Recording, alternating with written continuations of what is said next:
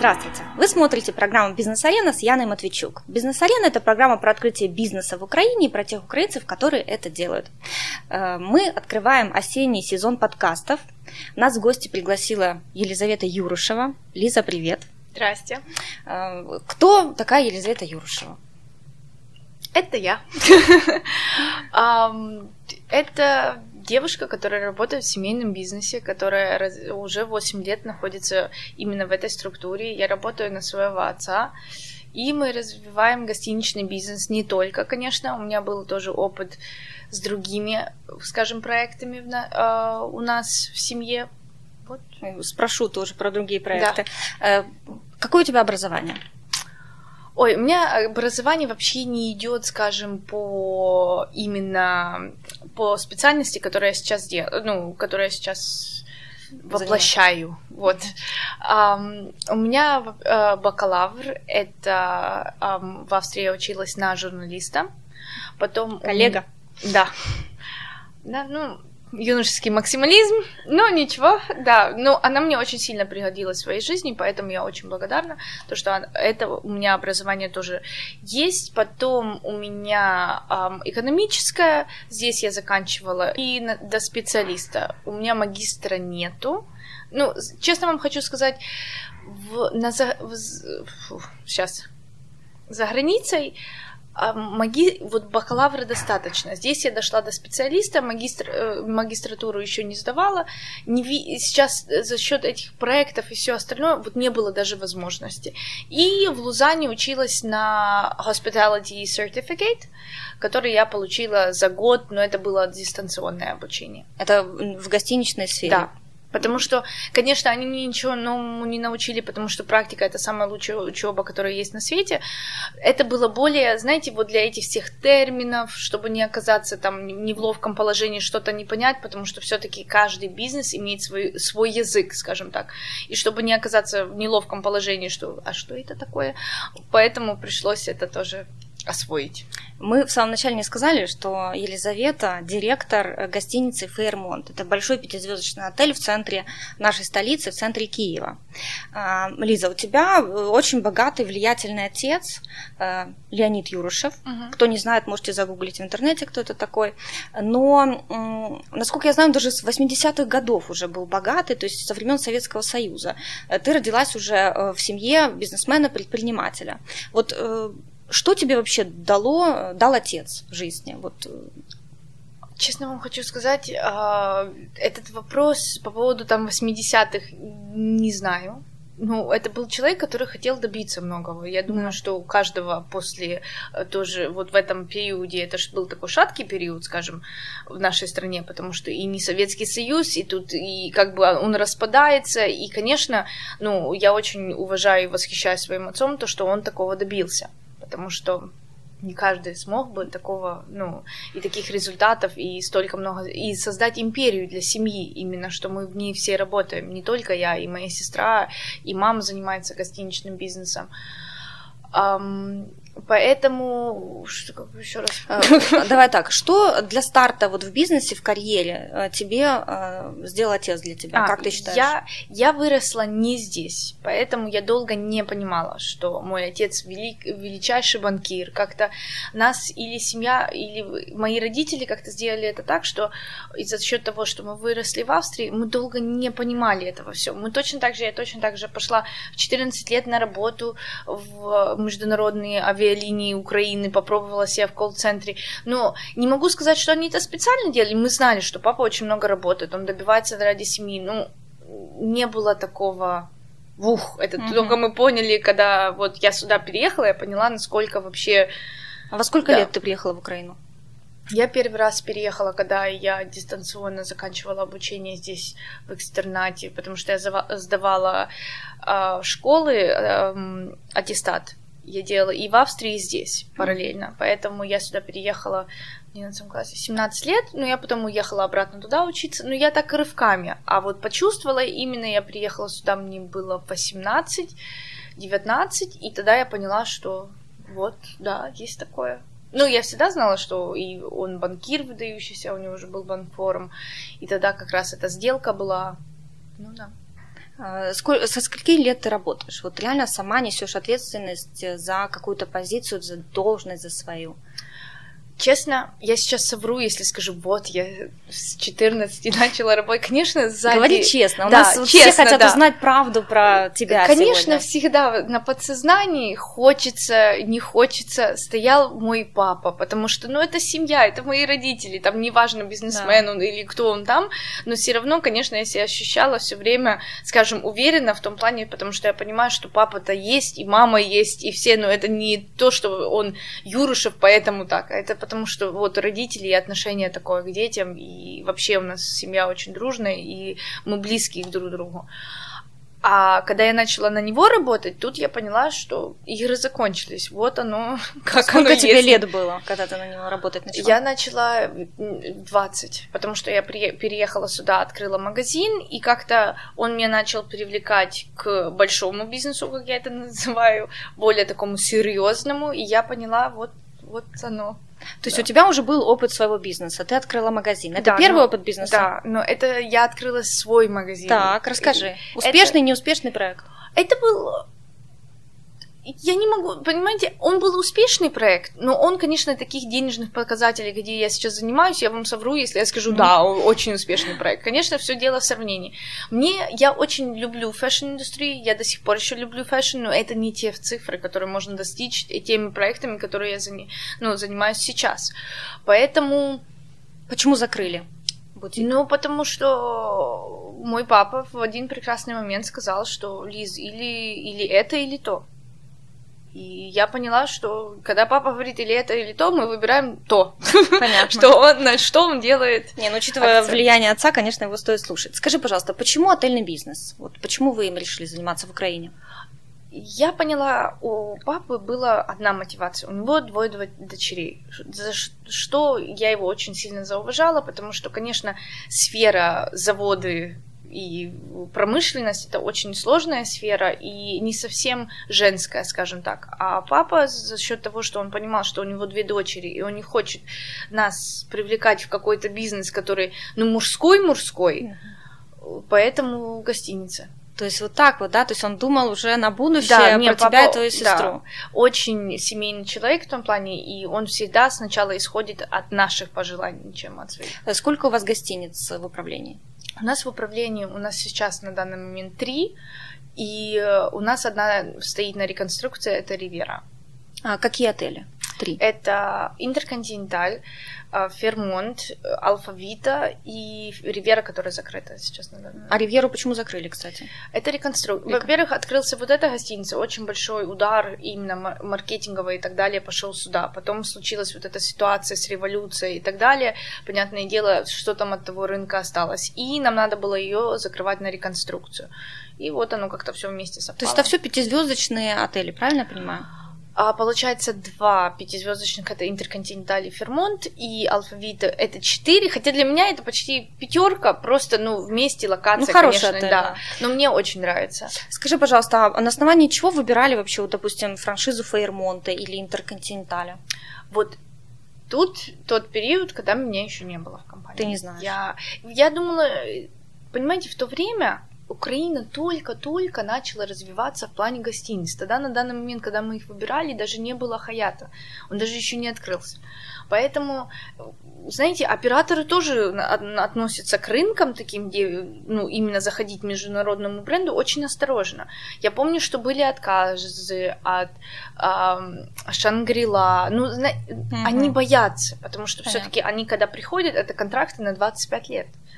На Это 25 дол- лет. да. То есть вы берете бренд в аренду на 25 Да, лет. и это, ну, очень долгое время. А Скажи, пожалуйста, а на каких условиях вообще вот такие франшизы берутся? Ну, интересно хотя бы в общих чертах. То есть кто владелец отеля? Э, Вы как Владелец один.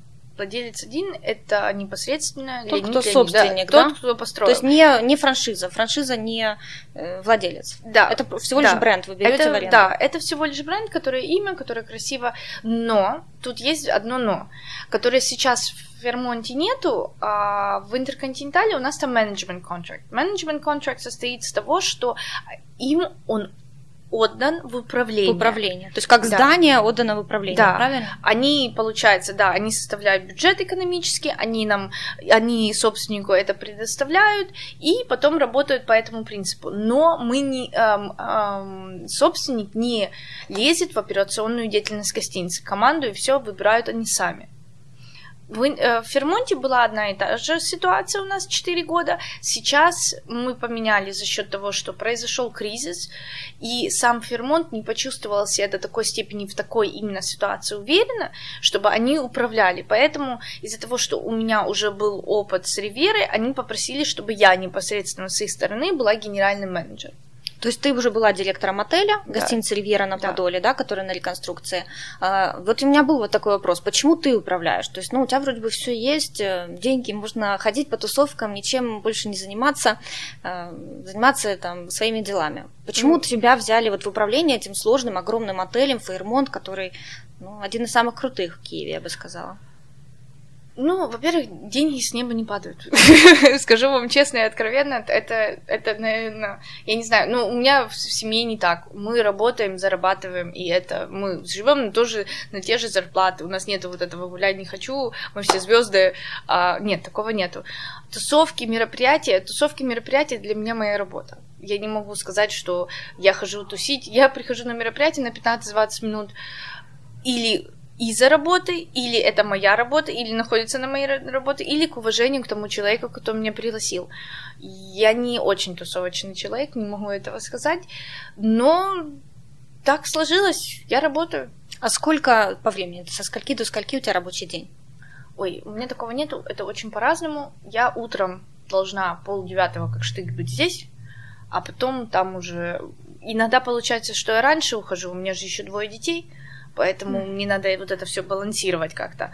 А иногда приходится сидеть до 8. Смотря какая сезонность. У меня же я в сезонности работаю. Вот, например, лето это не сезон. Тут я более в гибком графике, хотя вот сейчас август это очень тяжелый для меня, потому что вся идет подготовка на сентябрь, который идет вот очень сильно загруженный.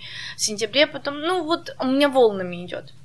Скажи, пожалуйста, а Отель дорогой, да, то есть огромные вложения. Угу. Сколько вообще вот окупается такая гостиница в Киеве? Это такие проекты, они не делаются ради, скажем, окупаемости. Это делается больше для, капи... Э, ну, это кап... Э, для капитализации для mm-hmm. репродажи. Если ты хочешь вернуть свои деньги, ты можешь только ну, перепродать его. И, во-вторых, это делалось для стабильного дохода. Угу. То есть не... это все-таки э, такой отель в Киеве окупается очень сложно, практически, наверное, невозможно. Это действительно просто. Ну, как... Ну, это долго. Да, это очень долго. долго очень. Но ну, это во всем мире так, не только в Киеве.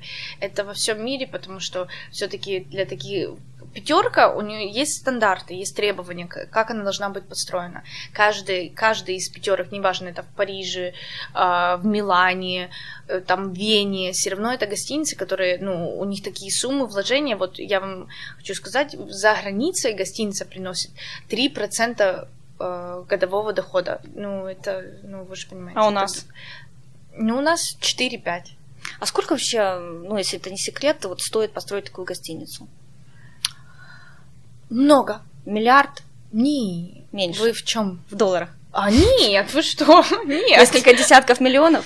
Ну, конечно, это миллионное вложение, но не миллиард, нет. Хорошо. Такого нету. Просто отель очень шикарный, поэтому... Не, ну это да, вы же тоже должны понимать, что тут же тоже идет работа, да, оно все шикарное, оно все, но это ж не делается из материалы подбираются, они строго отбираются, тут же тоже есть экономия, и ты играешь с этим. Тут mm-hmm. не просто ты берешь самое все дорогое, конечно, так каждый может построить, но это в Дубае строится так, все берем все, золото побольше. У нас это по-другому. Тут и экономия играет, и как, и что, и где, куда идет акцент. А скажи, пожалуйста, вот э, революция нашего 13-14 да. года, как изменился поток туристов вот, до революции после, для Фейермонта, для пяти звезд? Он пропал. Пропал совсем? Да, ну конечно, ну посмотрите, я это даже, ну, тут даже ничего не могу говорить. У нас аннуляции были за аннуляцией. Я, к сожалению, я тогда была со стороны собственника. Тогда я была человек, который требует от операторов непосредственно приносить тот результат, который они говорят.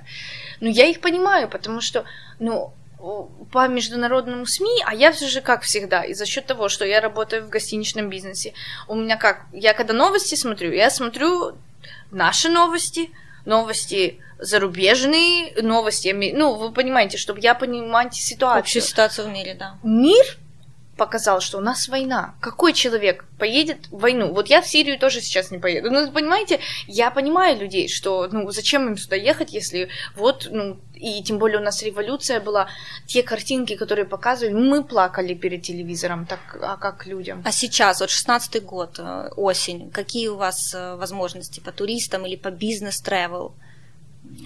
Нет, у нас, конечно, оно возвращается потихоньку. Все равно страна развивается. Я очень верю сильно в нашу страну, отношусь к ней очень патриотически, и отсюда уезжать не хочу, и не собираюсь, и не буду. Потому что я верю в потенциал и во все в нашей стране. Но, конечно, это процесс долгий, такого не бывает. После революции не бывает. Раз день прошел, и все уже все опять как было. Нет, это восстановление. А кто сейчас живет в отеле? Вот туристы последнего года. Это украинцы или Туристов, это иностранцы или туристов никогда у нас не было. Такого... То есть это деловые, да, деловые это, путешественники. Это бизнес. Мы бизнес destination, к нам люди приезжают по работе. Для туризма и даже его до революции как такового я не помню. Не такого. было. Да. Э, но э, в основном это украинцы, деловые да. туристы украинцы или все-таки иностранцы? Нет, сейчас есть и украинцы, вот и иностранцы. И, конечно же, отпал очень большой часть рынка это Россия. От, много да, было россиян, и они не вернутся. Скажи, пожалуйста, э, ну это люкс-сегмент. То есть я так понимаю, что даже люкс-сегмент в Украине упал конкретно. Упали все. Это, знаете, не хочу сказать, что это меня радует, но упали все. Такого нет. Конечно, масса выиграла на корпоративных именно. Когда компании начали сокращать и экономить затраты, они, конечно, пошли в четверки. Но mm для сам, руководителей все равно пятерка. Люди, ж, ну, они же свой стандарт жизни не поменяли, поэтому как было, так и остаются. У нас, конечно, появились очень многие лонгстейеры, это которые остаются на два месяца жизни, на три, это которые, например, Донецк, вот такие, которые были вынуждены переехать из кризисных зон сюда. А скажи, пожалуйста, а, какие цены в отеле на проживание? Это очень по-разному, это зависит от сезонности. Ну, от Есть и до. пик сезона. Вот сейчас, например, можно забронировать комнату за 230 евро, что я считаю очень нормальным, потому что, например, во всем а, во всем мире там 400 и больше. Есть пиковые сезоны, когда доходит до 346 евро, но оно очень зависит. Это и точно так же, как я говорила до того, вот у нас нету туризма, конечно, цена падает вот с, с, а, суббота-воскресенье, понедельник начинается опять более выше. А какая приблизительно в среднем годовая загрузка отеля вот сейчас в 2016 году? Не годовая, ну, ежемесячная. Которая будет? Нет, сейчас, которая есть. Вот на сегодняшний... За 15 август. Ну, за 15 можно. За да. 15 год, ну, около 30-40%. 30-40, да. Ну, это да. считается, в принципе, неплохо, учитывая это, всю да. ситуацию в стране. А, Елизавета, а какой самый дорогой номер в отеле Фермонт? Са- самый дорогой это королевский свит. Сколько он стоит? Он стоит 12 тысяч евро. За ночь? Да. Скажи, пожалуйста, ну, это очень круто, да, очень дорого. А как, э, что за эти деньги получает человек? Вот всем интересно, есть в отеле номера за 230 евро и есть за 12 тысяч евро. В чем разница? То есть какой-то сервис мега э, другой? Ну, посмотрите, скажу вам горькую, чистую правду по поводу таких номеров. Нет, они, безусловно, сдаются, и это понятно, но это более престижно считается, потому что этот номер, вот к нам, когда приезжают делегации, президенты, конечно, они остаются там, и очень часто это как жесть, это э, бесплатно, получается, они там проживают, потому что есть свои параметры, есть свои нормы для делегаций. Но, безусловно, этот номер у нас, он 220 квадратных метров. У него своя, а, у него своя обеденная зона, свой зал, там совсем другое, а, совсем другое Dolby Surround System, ну, две спальни, ну, понимаете, комф... ну, другое удобство. Там ты находишься в полноценном, в полноценной своей квартире. А, скажи, пожалуйста, вот каждый предприниматель, да, он хочет свои услуги продать как можно дороже. Это мечта всех. Uh-huh. Вот этот номер за 12 тысяч евро, как его продают? Так же, как все остальные за 230, или есть какие-то особые уровни продаж, или маркетинг? То есть даже не каждый человек может себе такое позволить. А, ты знаешь, как его продают? Конечно, я понимаю, я его, безусловно, и не раз продавала сама лично, потому что я общаюсь с VIP-сегментом нашей. Но когда этот человек, это клиент уже заходит, который не хочет mm-hmm. идти в стандарт. Это, понимаете, это определенный уровень людей, которые понимают, вот это идут запросы, например, мне это узко, я хочу больше шире, я хочу проживать дольше, у меня бизнес-встречи, я не хочу и ходить кушать в ресторан. Тут мы отталкиваемся больше от желаний клиента. То есть это не то, что там вы э, какую-то email рассылку делаете не, на основе, не, это не. личная продажа да. уже людей, которые готовы и хотят купить что-то дорогое. Для нас эти номера, вы понимаете, что каждый номер это уборка и это затрат для за нас да. для нас тоже идет. Это совсем другое обслуживание, ну это другие масштабы. Лиза, скажи, пожалуйста, какие сегодня на тебе основные обязанности, как на директоре отеля? Что ты делаешь? Все. Например. Например, ну я должна посмотреть. Гостиница это я называю это как свой какой-то отдельный маленький мирок. Тут отделения, тут же очень разные, тут маркетинг, продажи, ресторан, housekeeping, stewarding. Здесь очень много подразделений. И самое тяжелое, когда вот столько много людей, здесь работает сейчас 246 человек, ага. их держать всех вместе. Потому что, понимаете, я не тот руководитель, который все время криком или там что-то такое, ну, тут такого нету. Я пытаюсь больше, ну, команда есть команда, это чувствуется. Особенно, когда ты заходишь в гостиницу, если есть какая-то дискоммуникация, все, все ломается. Как карточный домик, просто все падает. Конечно, вы знаете, что в огромном коллективе проблем. Сплетни, интриги. Это я к такому вообще очень плохо отношусь, потому что я не понимаю смысл в таком. Ну, для ну, меня да. это дико, потому что мы все сюда приходим для, ради результата ради материальной мотивации, а нам ни с кем не жить и ни с кем детей не крестить, поэтому для меня это как бы странно. Uh-huh. Но самое тяжелое это все вот это вместе, скажем, вместе держать, скажем так. И как тебе это удается? Тяжело, но удается тяжело, потому что э, вот я сейчас в феврале пришла, приходит, неважно кто это, новый генеральный, приходит всегда новая команда с ним, потому что некоторые не уживаются, некоторые работают по другому принципу.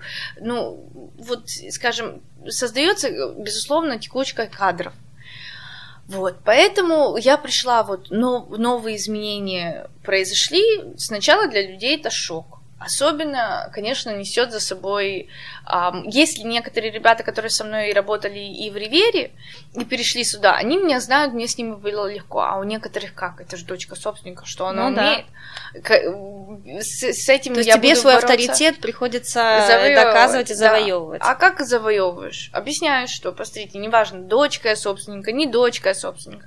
Мы работаем все на один результат. Как замотивировать человека в наше время? Только материальным способом. Создает создаются бонусные системы, премирования, чтобы именно, ну, эм, доводи, ну, людей мотивировать, и чтобы у них достаточно хваталось, ну, желания. Да. Скажи, пожалуйста, а что ты э, вот из своих обязанностей э, делегируешь чаще всего, да, кому-то, а что ты делаешь только сама? Нет, вот это я все, я как директор, я сама сделаю, лучше меня никто не сделает. Общение с некоторыми клиентами. Вот, общение, вот у меня есть пару клиентов, которые я понимаю, общаться мне надо самой. Потому что, особенно если они исходят от Леонида Леонидовича, все-таки в нашей стране есть понятие собственник. Вот я общался с собственником. Даже если я дочка, я всем говорю, я дочка собственника, я тут не э, при, ни при чем. Но все равно некоторые клиенты хотят, безусловно, пря- напрямую со мной. Организат э, идей это, я не знаю, может быть, мне люди не хотят, чтобы я все время генератор идей была, но я все время хожу за всеми и говорю, вот надо вот это сделать, надо вот так вот сделать, надо вот это открыть, надо добавить. Вот генератор идей, я думаю, это я. Воплотить, конечно, мне не остается времени, я не могу каждую воплощать, но я все время хожу, контролирую. Но это командная работа и мероприятие. Ну, вот я не могу. Иногда бывает так, иногда бывает так. Тут нельзя сказать. Какая сложная самая задача э, из тех управленческих, вот, которые ты решала, будучи директором отеля? Либо Фейрмонта, либо вот ты до того тоже была, да? Конкурировать собственную гостиницей. А. У нас же идет конкуренция сейчас как? И Интерконтиненталь как? и Фермонт. Но тут идет игра уже цифр. Потому что, когда ко мне приходят клиенты, я понимаю, что я здесь сейчас работаю, мне здесь надо самый лучший результат. А в цене я не хочу упасть, потому что собственник-то один и тот же, что мы будем друг другу себе. Вот это самое тяжелое, потому или когда люди переходят. Вот понимаете, держать все вот эти гостиницы, все на рынке. Вот только когда я, например, вижу алфавитов, что туда хотят уходить, все для меня это закрытое. Ну, понимаете, вот обходить красиво но, свои с другой стороны, же... это хорошо, тебе же не важно, куда уйдет клиент, все равно это ваш. Да, но тут, понимаете, тут самое главное спустить цену ниже. Тут да. надо, ну, потому Правильно что хаять, да, да, тут надо именно правильно себя повести, потому что все-таки я считаю, Интерконтиненталь и Фермонт это две совсем разные гостиницы. Мы находимся в разных местах. Все, ну, другое. Но все равно идет перекликание клиентов. Какие ты инструменты используешь для организации своих дел? Какие-то, может быть, программы, приложения для телефона, еще что-нибудь? У меня есть персональный ассистент. Все? Ты ничего не записываешь, ничего не ведешь? Вот с этим плохо у меня. Я не записываю, я с время университета ничего не записываю, потому что когда я записываю, я теряю это, и потом я не могу найти, поэтому я все запоминаю. Вот у меня как-то все на памяти. Я все запоминаю, все четко. И, конечно, для дат и то, что мне говорит папа, я все помню. То, что вот потом идет подразделение, у меня есть персональный ассистент, чтобы именно составить мой график, потому что у меня очень многое, например, вот родительское собрание, а до того там встреча с УЕФА, а до того там надо собрать, вот понимаете, оно очень разное, и мне вот иногда очень тяжело, ну, сообразить, вот я с вами, когда при, пришла на интервью, быстро перестроиться на что-то другое, потому что у меня до того была встреча по СПА, я от СПА далекая, но все равно цифры везде одинаковые, чтобы потом уже как-то вклиниться. В другой разговор. Да. Э, а сколько лет у тебя уже свой ассистент? А, шесть. Э, как ты быстро, э, то есть со скольки лет это получается, с 20? Двух. Сколько ты, как ты научилась правильно делегировать задачи ассистенту? И сколько у тебя сменилось ассистентов за 6 лет? Три. Три ассистента сменилось? Ну, у меня сменилась первая моя ассистентка, она была больше всего а потом у нас даже все переросло в дружбу, и потом она пошла на повышение, потому что людям надо развиваться. Конечно. Ну, ну, я не могу, я это прекрасно понимаю. Сейчас она мне работает директором по СПА, а и она уходила уже и в декрет успела уйти. Потом, когда все время... На... Ассистент — это такой человек, который находится с тобой 24 часа. Ты все... Он знает все про тебя, он знает, куда ты едешь, как ты едешь. Особенно в те времена.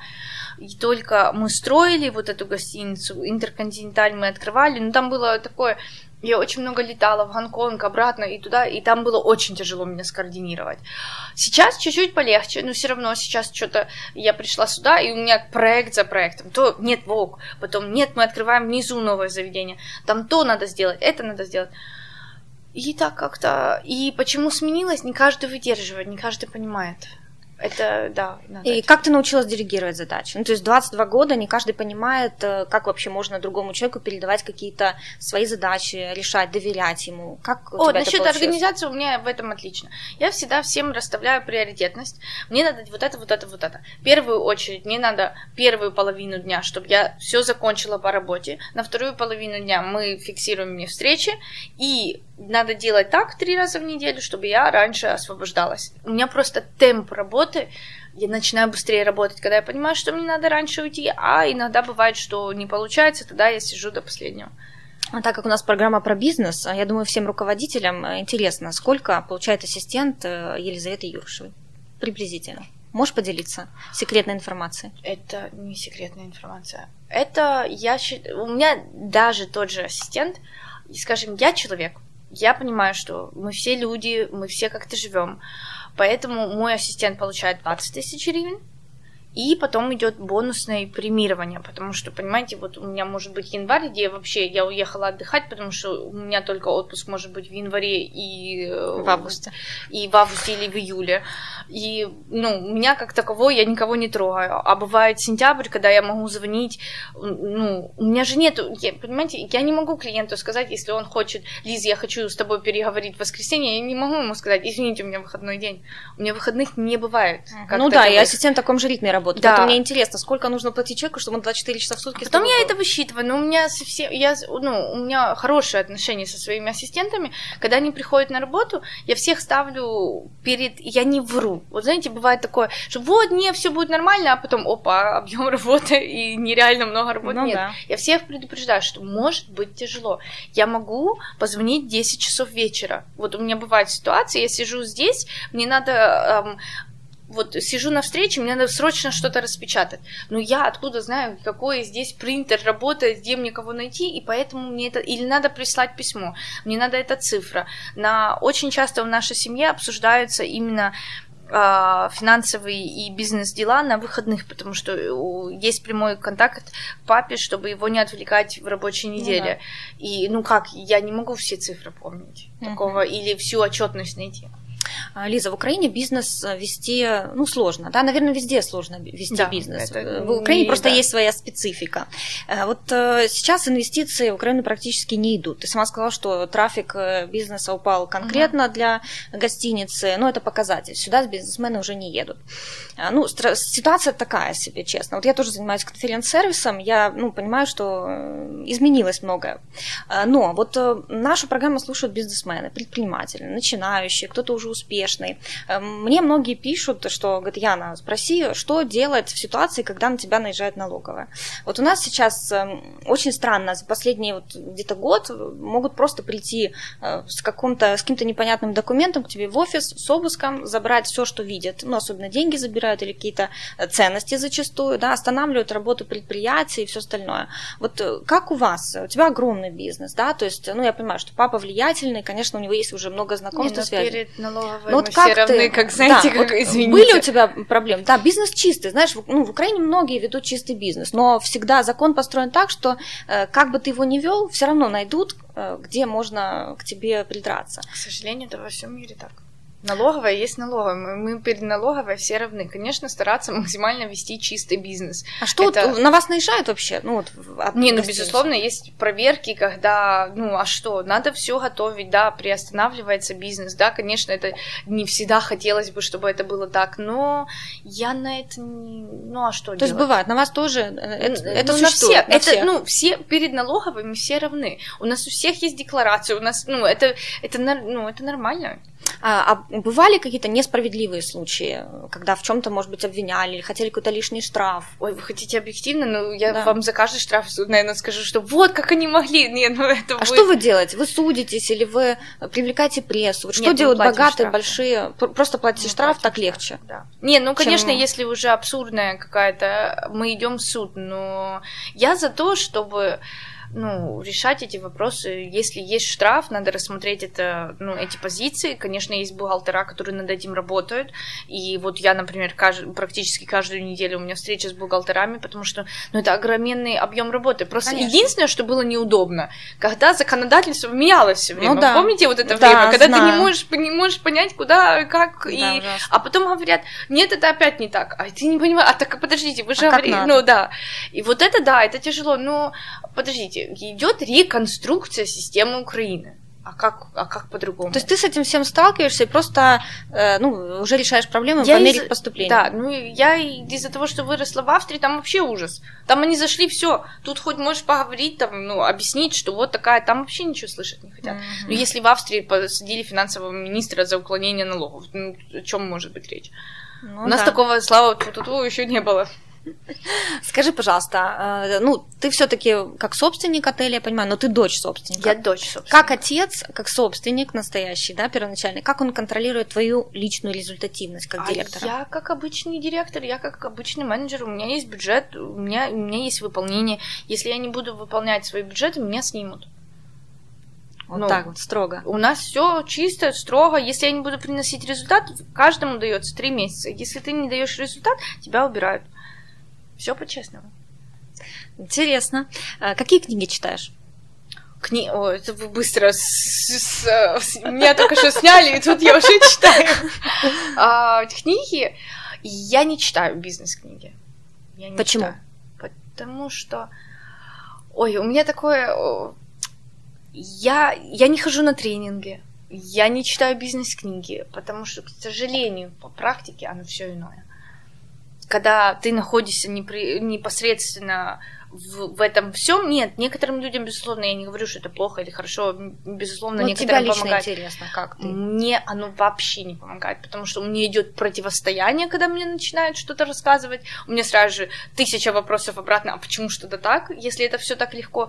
Ну, посмотрите, ну, это их работа продавать. Тренинг это та же, это та же гостиница, которая хочет продать свой тренинг. Что он будет рассказывать? Конечно, мы все там гениальные, прошли два дня тренинг, ты гениальный бизнесмен уже. Поэтому я в это не верю. Ну, мы точно так же продаем. Это продавать воздух называется. А не, можно не хочешь, бизнес-книги не читаешь. То есть у тебя все на опыте. У меня все на опыте. У меня, безусловно, спасибо большое, что я родилась в этой семье, потому что папа мне помогает, но папа мне помогает, он меня, он мне показывает не садится мне теорию рассказывает, а он мне по практике. Вы знаете, один раз холодную воду кинули, так быстренько сообразила, что надо делать там как-то так. Связи. У нас все в Украине построено на связях. Очень многое. Где ты крутишься, где ты должен... Ну, гостиница это все-таки медийный проект, потому да. что он должен быть все время на слуху. Мой папа не всегда со мной согласен, что это медийный, потому что, ну, все-таки он 46-го года, это старая закалка, маркетинг. Маркетинг вообще в Советском Союзе, маркетинга не было. Я его понимаю, что ему тяжело. Но я продаю. Если вот соцсети стали популярными, значит, я должна быть в соцсетях популярна. Вот, понимаете, я все время должна идти с течением.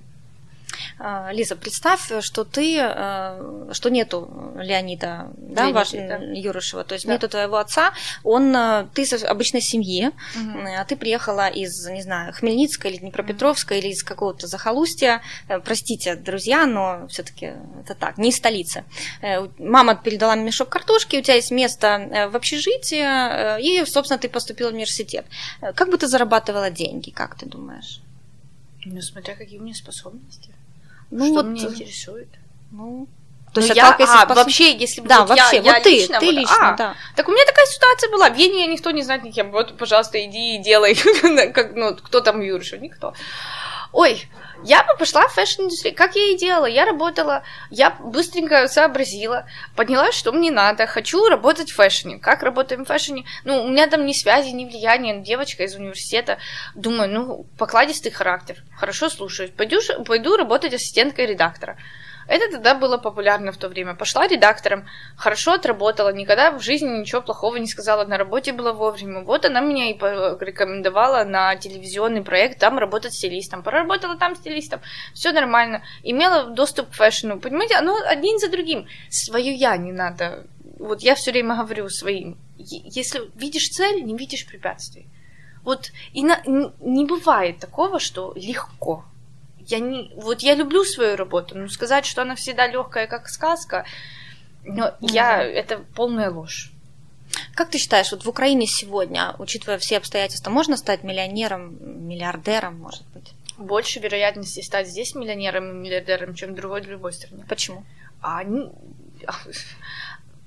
Возможности, возможности, рынок не перенасыщен рынок не перенасыщен, еще очень много есть моментов. Вот для меня, а, я не знаю, можно, можно ли говорить открыто про другие бизнеса, но я думаю, что можно. Конечно. Же ничего нет. Даже нужно. Вот для меня G-бар, о май лук. Знаешь, девчачье очень заведение, но это гениально. То, что mm-hmm. создали эти девочки, это гениально. Я на это смотрю, вот я недавно была, и думаю, блин, ну почему мне опять? Это ж это почти равно к Фейсбуку. Да. И ребята собрались, создали брать на прокат платье, все. У нас все женщины любят быть красивыми. Где это еще? У них франшизу сейчас просит весь мир. Но это, это не то, что похвально. Потом фестиваль уличной еды. Я нигде, я очень много путешествую, я очень много вижу. Я нигде не видела такого. Ты туда заходишь, все люди эм, какие-то на своей волне, очень интересно, разные рестораны. Это не ярмарка рождественская в Австрии или в Гамбурге или еще где-то. Это именно идет целенаправленно все. У нас гениальные люди. Вот я, честно вам говорю, я горжусь своей страной до такой степени, что меня иногда распирает, потому что я смотрю на эти проекты, которые наши ребята да, делают, да. это же гениально. Поэтому ну, благодаря можно... бизнес-арене уже больше ста людей начали свой бизнес. Так что мы сейчас с тобой ну проводим вот. интервью. Я уверена, что кто-то заразится энергией и что-нибудь придумает ну новое. Ну вот, и я, понимаете, те проекты, которые я слышала здесь, я нигде в мире не слышала.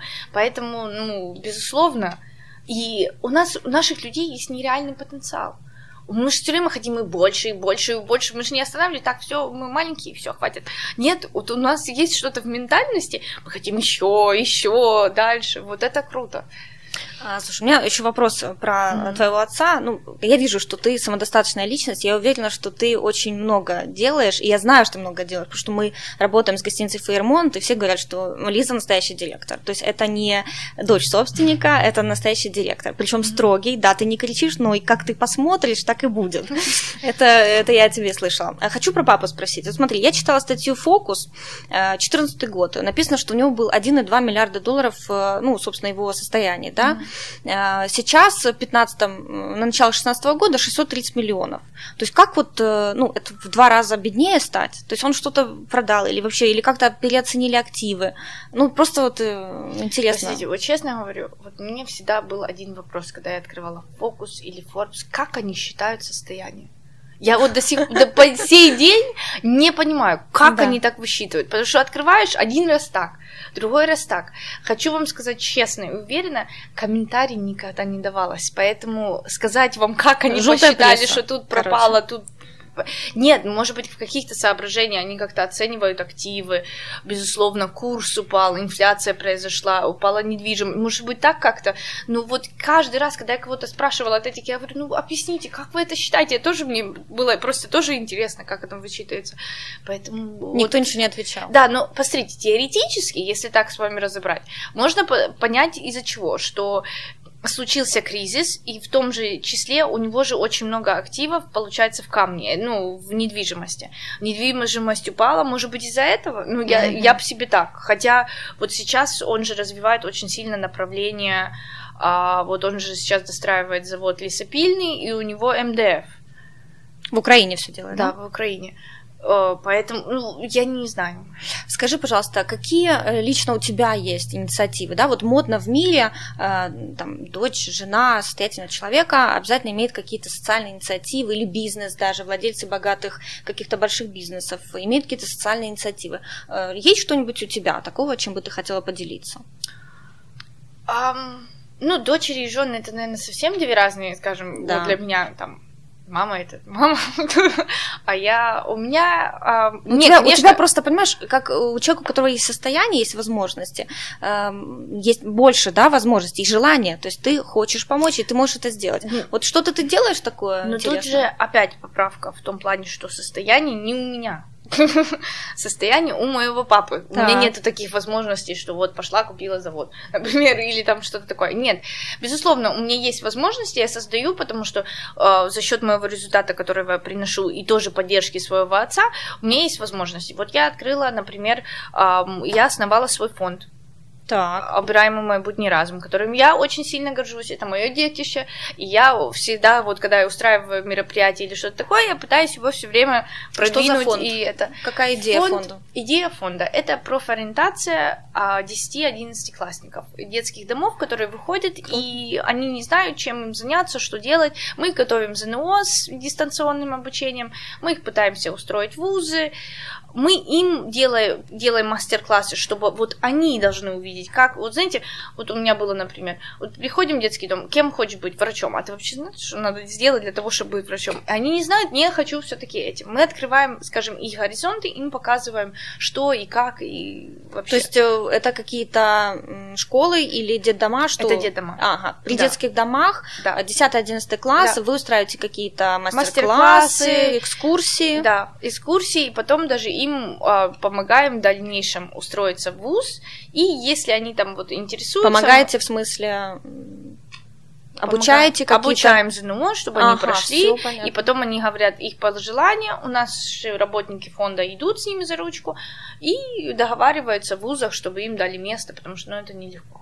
Нелегко поступить. Да. А теперь я хочу запустить программу, для меня она очень психологически тяжелая, но все равно надо заняться. Это с нуля до шести лет. И это, что там? Это я не помогаю в том плане, что я привожу там. Не, одежду, безусловно, если мне кто-то я передаю игрушки, но мой фонд более занимается именно психическим, духовным развитием. Вот, например, у нас сейчас будет психиатры для маленьких детей, потому что это же разрисовывать Тоже в детских краски. домах, да? Да, тоже в детских домах. И массажи, вот медицинская часть, которая не, вот, пока нету, не развита. Очень интересно. Да. Молодец. То есть идеи. Да, не, не, у меня вот насчет идеи ничего не могу сказать. Люди тоже страдают, которые со мной работают по поводу идеи, потому что Лиза встала, и тут у нее уже все пошло, все хочу, а времени-то мало. А, и есть у меня свой сайт журналистический, но он совсем не в направлении бизнеса, uh-huh. он в направлении жизни. Какой сайт? Как 2359. Хорошо, посмотрим. То есть это ты все управляешь этими проектами, да? Ну, тут я честно хочу сказать, мне очень сильно помогают, потому что, ну, в журналистике, да, я обучалась, я люблю журналистику, но за счет у меня же есть приоритетность, и не всегда успеваю. Но сейчас мы запускаем новый проект. Это мы, я буду непосредственно брать у людей интервью, вот у интересных, поэтому будет круто. Ну, не так профессионально, как ты, конечно. Не, но ну, я, более... тоже, я тоже аматор, я учусь. Вот, а более так, в таком софт-версии. А на какие темы? Более на откровенные. Не бизнес. Не бизнес. Просто понимаете, когда сидит напротив тебя, вот, например, твоя подруга или знакомая, оно больше мне, знаете, что меня вот иногда очень сильно не выводит из себя, а расстраивает? То, что есть закономерность как определенная, и она непосредственно есть тоже ко мне. Ну, а что у тебя? У тебя же есть проблемы, ты дочка богатого человека, неплохо выглядишь, ходишь, гуляешь себе по миру и все. Ну, да, все так думают. Да, но это же не совсем правильно плане того, что вот у меня ребенок сейчас в школе, я не хотела бы, чтобы он вырос с таким пониманием о своей матери, потому mm-hmm. что у нас все-таки не было. И не хочется, чтобы вот люди, которые со мной работают, они понимают, что это не так, они видят и они слышат, что все-таки я обычный человек, как и все остальные, потому что э, папа приветствует, надо со своим жестче, чтобы другие видели, ну вы понимаете, психология другая, поэтому мне хочется показать, вот у меня есть э, знакомые, вот, например, дизайнер, какая у нас сейчас люди думают, а, дизайнер, что она делает? Нарисовала, отшила. Ну, да. А это нереально много э, скажем, Задач, усилий, как это сделать, какую ткань выбрать, конструкторов подыскать. Там же тысяча подводных камней. И люди же не хотят это рассматривать. Но я считаю, что людям будет интересно увидеть это с другой чуть-чуть стороны. Ну да, вот бизнес-арена у людей, которые да. начали свой бизнес, мы тоже спрашиваем все детали. Как вы сделали, почему, что получилось, кого нанимали, как нанимали. Э, Но ну, тебя мы пригласили сегодня и пришли, собственно, к тебе mm-hmm. в гости для того, чтобы показать, что э, да, ты, может быть, ворочаешь другими цифрами, другими оборотами, э, но это такой же тяжелый труд, как и делать бизнес с нуля самостоятельно, без связи и без средств. Ну, вы же слышали всегда эту знаменитую фразу, что заработать это намного легче, чем сохранить. Да, есть Поэтому такое. держим на уровне. Я Всегда прекрасно понимаю, да, потому что я начала бизнес, имея 300 долларов да. в кармане, да. и понимаю, что если бы у меня был тогда капитал, наверное, я бы не смогла сама это сделать. То есть обычно ты, начиная с нуля, как-то мобилизируешься больше. Но тут, понимаете, мне же планку дали очень высокую. Ну, Тут да. же не то, что я, скажем, из маленького ресторана открыла очень много в жизни, а тут, Сразу. тут идет махина, который да. ты в 21 год понимаешь, и что, и как, зачем. Поэтому, ну, это планка очень высокая. У меня два вопроса. Первый. Э, какой самый важный совет, запомнившийся, может быть, тебе дал твой отец? Никогда нельзя влюбляться в бизнес. Интересно. Я его день и ночь могу повторить. А почему скажу? Потому что все продается в мире. Если ты сильно привязался, значит, ты его уже неправильно оцениваешь. Это правда. А, да, ты знаешь, вот очень много богатых людей э, э, так и говорят. А да. потому что они влюблялись. Потому что они уже, да, да, они уже это прошли. Ошибки эти. Поэтому. Э, нас слушают э, ребята, которые хотят начать бизнес, которые мечтают, ищут идею. Может быть, кто-то уже начал, но вот ищет вдохновение. Есть такие, что вот уже есть бизнес, но не знают, куда дальше идти. Потому что в Украине, конечно, ну, откровенно, ситуация не так хороша, да, mm-hmm. с продажами совсем, потому что денег в стране очень мало. Э, можешь дать три совета предпринимателям украинским, которые делают бизнес в Украине? Вот просто от себя, любые, на любую тему. Первый, первый свет – это перешерстить весь рынок, посмотреть, чего нету и чего не хватает. И даже вещи, которые вам могут казаться глупыми, полностью ну, тупость, даже это может быть востребовано. Второе, посмотреть, интересно ли тебе это или не интересно, потому что если у тебя нет интереса к тому, что ты создаешь, успех нулевой. Но это, к сожалению, все равно, да, ты можешь загореться, да, там будут большие цифры. Проходит три месяца, ты прогораешь. Ну, тебе да, просто бывает. уже в тягость, тебе не хочется. И даже, как бы это сейчас тупо не звучало, но все равно и никакой материальной вдохновлен или там вдохновение не поднимешь, потому что тебе не хочется, у тебя идет отторжение. Вот. А третья команда самая-самая важная у любого человека это команда. Если у тебя команды нет, лучше ничего не начинать, потому что это все гибель. Ну, а как? Да, я согласна да. абсолютно. Все равно ты не раздвоишься. Сам ничего. ты не можешь ничего сделать. Да, а вот люди, есть такие игроки, которые есть такие кадры, которые говорят, что все сам. Ну, нет. Ну, это путь никуда. Ты это там вообще путь никуда да. такой, потому что тот человек, который делает все, не делает ничего. Однозначно. к сожалению. Вот поэтому мне было интересно, как ты училась делегировать и э, работать с, с ассистентом. То есть вот... Ну, не, я ценю очень сильно свои команды. И я всегда, безусловно, каждый раз, когда идут какие-то там обсуждения, все время первая у меня команда. И сам, тут же самое тяжелое команда должна быть счастливой, потому что если команда да. несчастливая, они не приносят... Ой, тут... Нет, тут целое, скажем, такое, но вот знаете, есть же такое убеждение, нельзя дружить с теми, которые работаешь. А как по-другому? Если ты живешь своей работой, а как с ними, а как по-другому? Ну, не общаться или... Ну, если ты не знаешь подводные камни, все да. мы люди. Вот знаете, вот честно вам хочу сказать, вот там ребенок мой получил а, плохую оценку, я пришла на работу. Если человек, который со мной непосредственно, или 10 человек, которые со мной проводят все время время, не знают то, что у меня есть дети, они думают, что я какая-то сумасшедшая. Ну, ну, если так смотреть, или там отношения. И, безусловно, надо проводить то же время не в рабочее время, потому что это доверие. Я должна с человеком, которым я работаю, я должна ему доверять. И я должна знать его плюсы и минусы. А как по-другому? Ну да, единственное, что ты не можешь со всей там гостиницей проводить Нет, ну, это понятно, но ты команду да. имеешь в виду, вот да. те люди, которые непосредственно в твоем да. Э, идут управлению. Да, а они должны потом дальше с, с точно своим, так же да. строить отношения. Угу. Лиза, спасибо тебе большое. Было очень интересно пообщаться. Я надеюсь, сегодня ты нашим слушателям открылась э, по-другому, чем кто-то мог о тебе подумать, да. Э, и мне приятно, что мои ожидания о том, что ты тоже очень много работаешь, и ты много знаешь, и ты увлеченный бизнесом человек, оправдались. Успехов тебе. Спасибо. Э, в нашей программе была Елизавета Юрушева, директор гостиницы Фейермонт. Заходите на наш сайт busarena.com и следите за новыми выпусками. Всем пока!